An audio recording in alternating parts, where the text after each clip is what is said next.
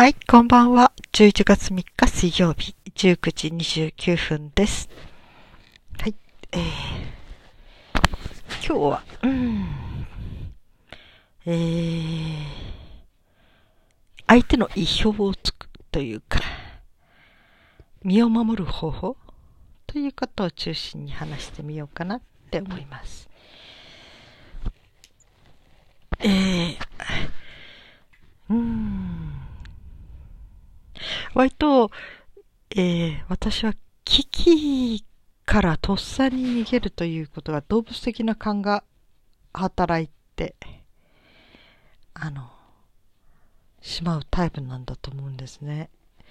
うん。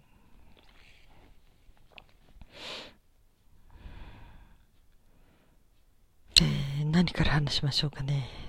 うん。あのー、と、あれは何歳か、20代過ぎて30になる前かな。まだ独身の時だったとは思うんですよ。で、その時夜遅く11時過ぎかな、地下鉄で降りてきて、そして、こう、あの、出口に向かってね、歩き出してたんですよね。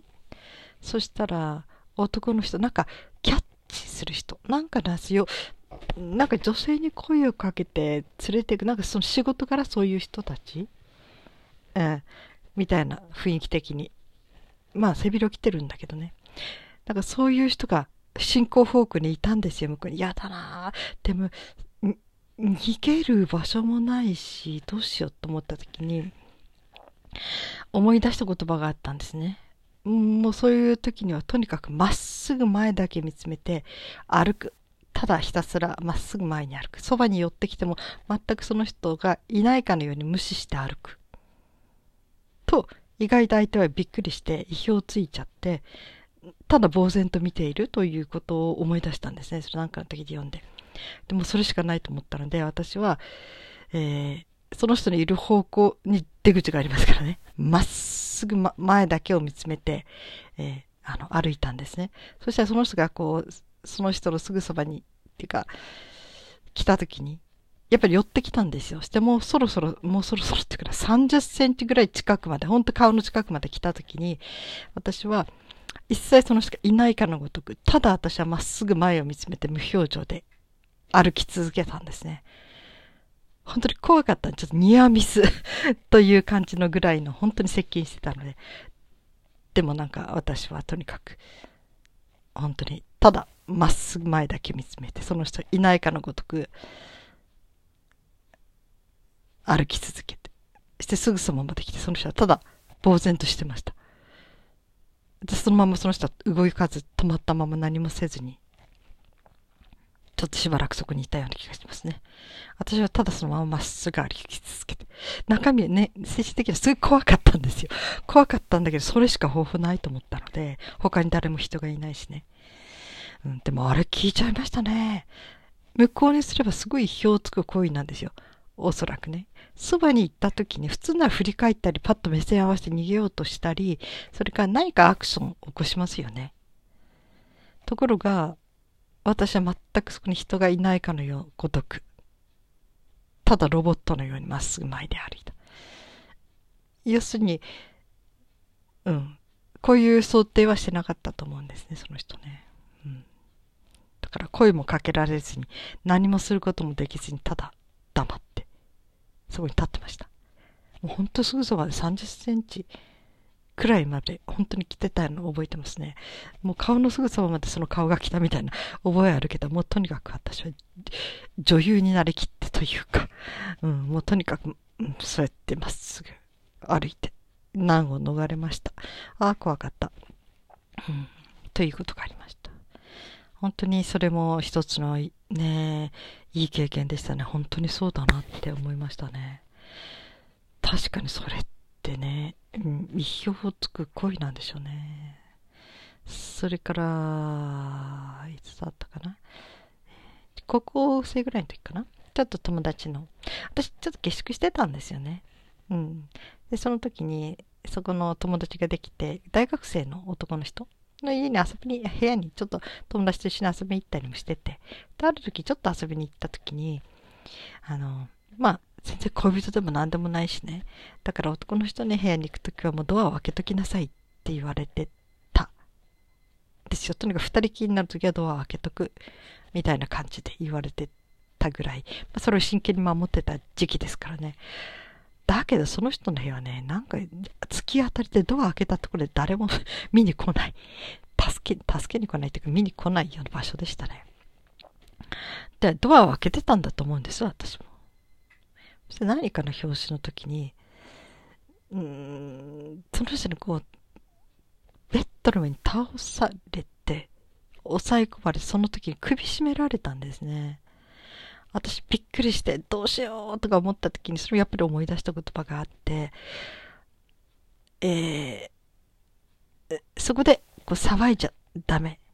かえって相手をこう挑発してしまうから、うん。って言われてね。相手が意表をつく行為って何だろうってとっさに思って、うん。私はそのむしろ逆のことをしようと思ったんですね。その場で首絞められた時に、もがかないで、ただ息をあ、あ力を抜いたんですね、体の。そして向こうは焦ったんですね。まるで私が首絞まったと思ったのか、それとも、一瞬何が起きたのか分かんなかったんだと思うんです。うん。苦しかったけどね。そして向こうが、えっ？と唖然とした瞬間に私は その人を飛び抜けて、うん、廊下に逃げ出しましたね。うん、あれも怖かった。うん。だからあの時のとっさの判断ね。あの時にもがいたり、なんか抵抗っていうのはもがいたりしたらきっと向こうの予想通りになっていくのでね。うん。だけど、うん。だから、なんていうのかな。無抵抗になるとはちょっと違うんですね。なすがままになるとか、そういうのとはまた逆要するに、えー、一気に力を抜く。要するにそのままだったらひょっとしたら、首絞める、向こうが本気で締める気だったら私は締められてた。けど、うん、まるでこう死んだかのごとく 力を抜いて。そしたら、びっくりして向こうが手を離した。という感じですね。あれもやっぱりとっさの判断。それからもう一つね、二十歳くらいの時かな。うん、それはね、知り合いの人が、いや、母の、うちの両親を知っている人なので、まさかそんな変なことをする人じゃないと思ったので、であの、ちょっとその人なんか、講演会の後に、あの、私が同じホテルに泊まってたんですよね。で、うちの両親にも言ってあるし、うん。だから、もうみんなまさかって思ってたんだけど、私がいた時になんか部屋に入ってきて、そしてこうなんか、だんだんなんか、胸を触られたりして、私びっくりして、私そうだね、二十歳になってなかったかな。向こうはもう年ですね、結構。60、50代くらいの人かな。うん。もう本当にこう、すごくみんなに、えー、尊敬されている人でしたよね。で、私はどうしようと思ったんだけど、まずそっから出なきゃと思って、私が、あ、ちょっとお腹痛いとか言って、廊下に出た、ちょ、ちょっとトイレ行ってくるとかお腹痛いとか言って、トトイレに行こうとしたんだけど、それそのまま廊下に出たんです。そして、えその人の部屋に私はね、入っ中から鍵かけたんですね。要するに向こうが部屋に入ってこれないように。して私とっさにその時はまず避難した、そこに。他に行くとこないからね。だけど入ってくれないように鍵かけて。で、中でどうしようって、私家に電話したんだと思うんですよ、きっとね。なんか、あの、うん、こういうことがあったんだけど、部屋から出れない外にいるって言って。で、だけど、まあ、うちの両親、両親、うん、こう、割と、いろんなね、立場があって、周りをすごく、物事をあまり大ごとにしたくないみたいなところがあってね。うん。で、なんて言われたのかわかんないけど、あんまり頼りにならなかった。で、その時に、向こうが来た時に私が、えー、もうそこずっといるわけにいかないから、ドア開けて、そして、えー、うん、自分の部屋に戻ったのかななんだか、そして今度こそ自分の部屋から鍵をかけたんですね。うん。その後なんかブルブルブルブル震えてたような気がするけど、家に帰るって言ったんですね、すぐ帰りたい。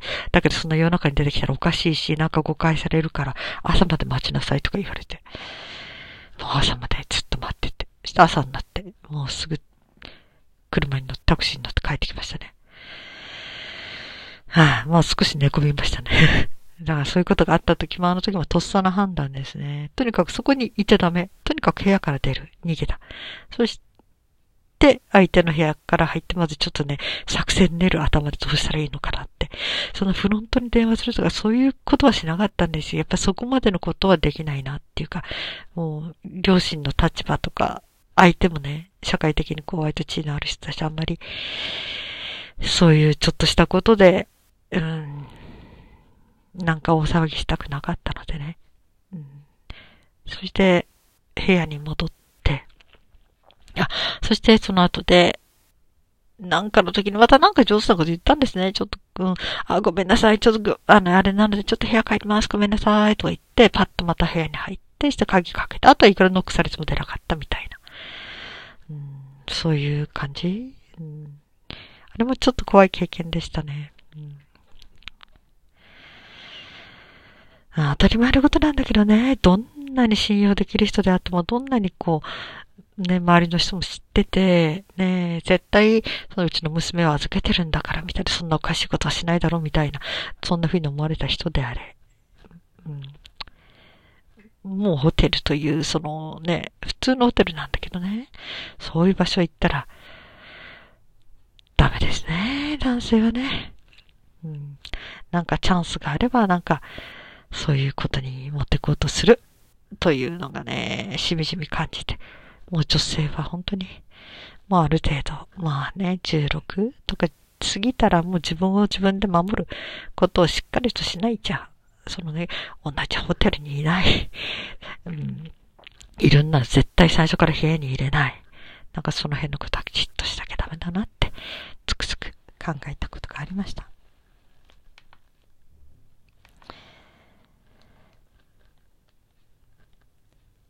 うんそれでね、なんか私がこのいう感覚、その例えば首を絞められた時に力を抜いたというね、ああいう感じっていうのはね、すごくあの、私がやった発光流っていうご真実の考え方にすごく似てるんですね。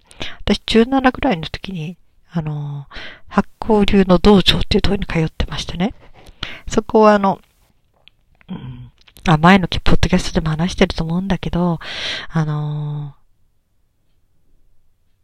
ご真実を学べる。ところが普通の女性が男性から守られるような、そういうものとも違って、結構男性が来てるんですよ。っていうのは、あのー、火薬、ダイナマイト、ああいうものを製造しているところの従業員だったりするんですね。っていうのはそういうところに、こう、暴力団関係の人、ヤクザ関係の人が奪いに来る。その時にストルを持ってることがある。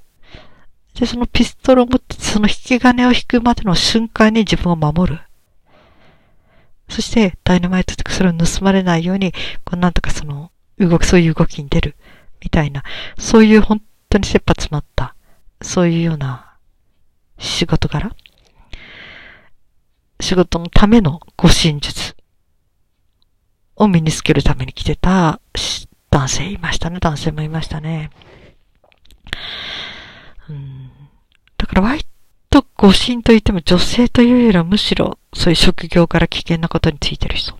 でね、私もね、この間、うん、ちょっと調べてみたら、どうも FBI の逮捕術にそこの、えー、護身術のいろんなものが使われてるってことが載ってましたね。なるほど。やっぱりそうだろうなと思いましたね。これは絶対手を傷つけないんだけど、確実に自分の身を守るという方法。うん。まあ、なんていうのかな、その極意はね、相手の火をつくことなんですよね。そして力を抜くことなんですよ。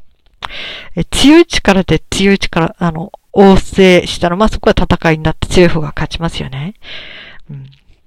けれども、本当に弱い女性であっても、なんとかそこを切り抜ける方法。うん。本当にこれ、ご真実の道場で実際に体験していくんだけど、えー、こちらが力がない方が、向こうがものすごい大きな体で、大きな力で、こっちに向かってきたときに、えー、そのかわし方があるんですよ。そのかわし方をすると、相手が自分がかけたその力の分だけ遠くに勝手に飛んでいくんですね。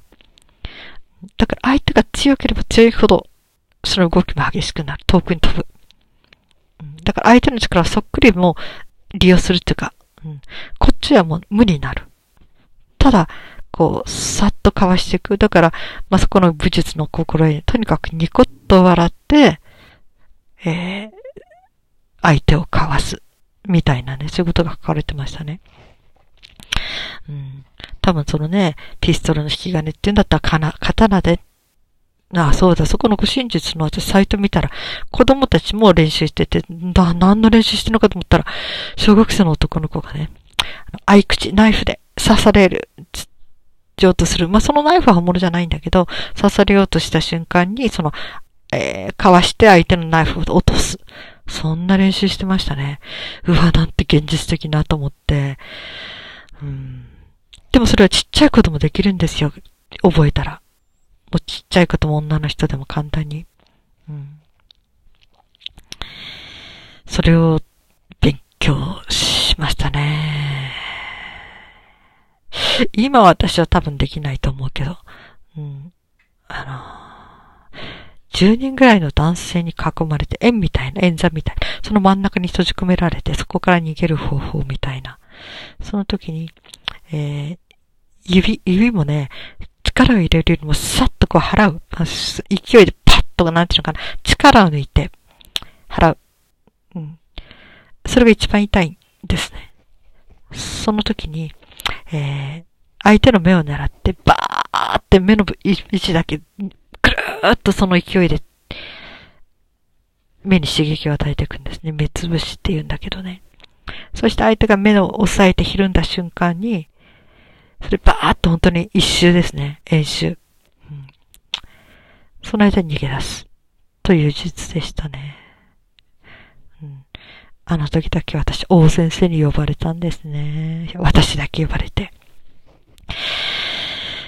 あなたはこういう技を使うと使いたくてうずうずしてくると思いますか？使ってはいけませんよって。これは家族相手にも練習してはいけません。これは、えー、武器を持ったのと同じなんですから、これ障害です。犯罪になりますとか言われて。はぁ、あ、わかりましたって言ったけど、なんで私だけ呼ばれなきゃなんないのとか、奥に呼ばれてるの大江先生にね、おじいちゃん先生でしたけどね。どうもね、私が危なっかしく見えたんでしょうかね。なんかうずうずうずうずそういうことをやるとこう、やってみたいとかしちゃうタイプに見えたんでしょうかね。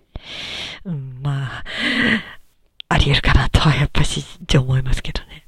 でもそれはもちろん実践する機会はないし、そんなのあっちゃ困りますよね。うん。だいたいそこあたりで私の技の、あれは、そのあたりでちょうど私もちょっと学、大学っていうか受験勉強が忙しくなってってしなくちゃとか思って受験のための、そこに通うのはやめましたね。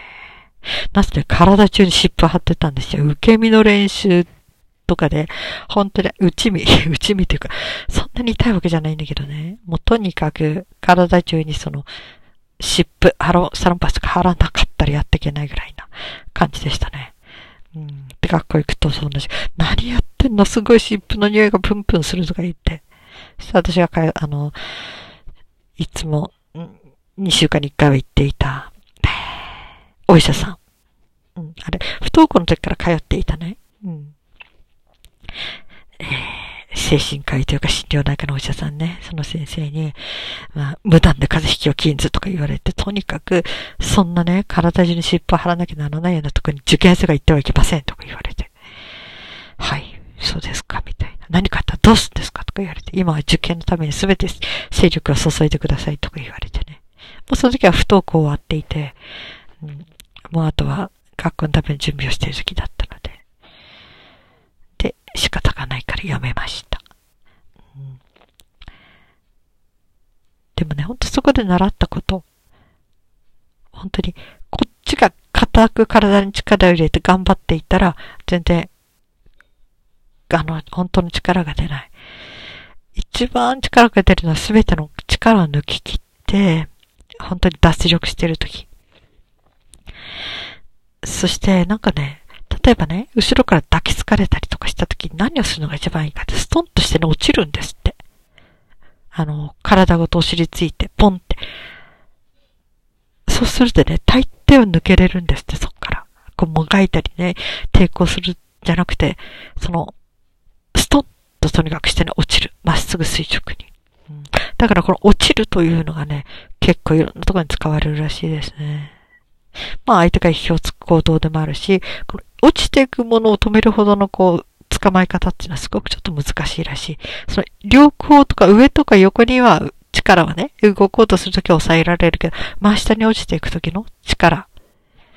力じゃない。た、ただもうストンと重力に任せて落ちるだけだから。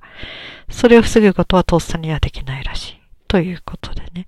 そして落ちてその瞬間に抜け出して、相手がひるんでびっくりしてる瞬間にとにかく逃げ出す。まあそれからに対するこ致命傷、致命傷っていうか痛み。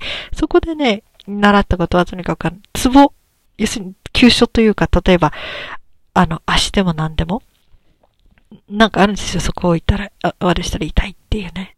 そこを、ぐっとこう、なんか、刺激、指一本で刺激を与えて、して、相手が痛がってる隙に遠くまで逃げるというね、そういうようなものでしたね。本当にここで習ったのは、本当にその意表のつき方、うん、だからガッと来た時にガッとぶつかってっちゃダメ。まず力を抜いて、本当心の中でニコッと笑って、そして冷静に対処する。まあ、対処するというのは、脱力？あとはもう技ですね。その時に習ってきた技を応用していく。っていうことなんですね。でもその本当に一番大きな、もう、あの、覚えていた方がいいっていうのは落ちるっていうことだって言ってましたね。なるほど、とか。私最近夏もう懐かしくて一冊買ったんですね、その本写真付きの面白くてワクワクしちゃうんだけどね。なんかすごくいろんなことの真髄？うん。身を守るだけじゃなくて、もっとメンタルな面でもすごくなんか共通するものがあって、いやーなんか素敵とか思っていますね。うんまあ今日はそんな話をしてみました。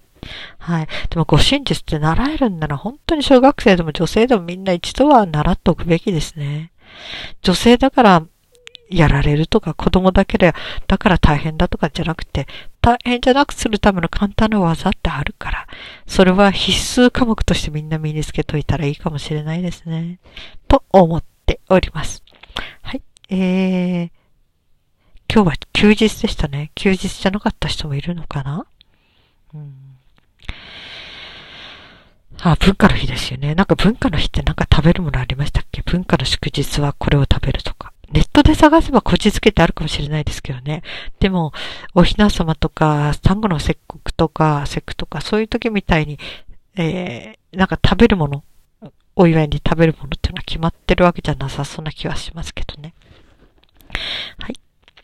えー、皆さん今日も一日お疲れ様でした。そして生きていてくださってありがとうございます。それでは、また。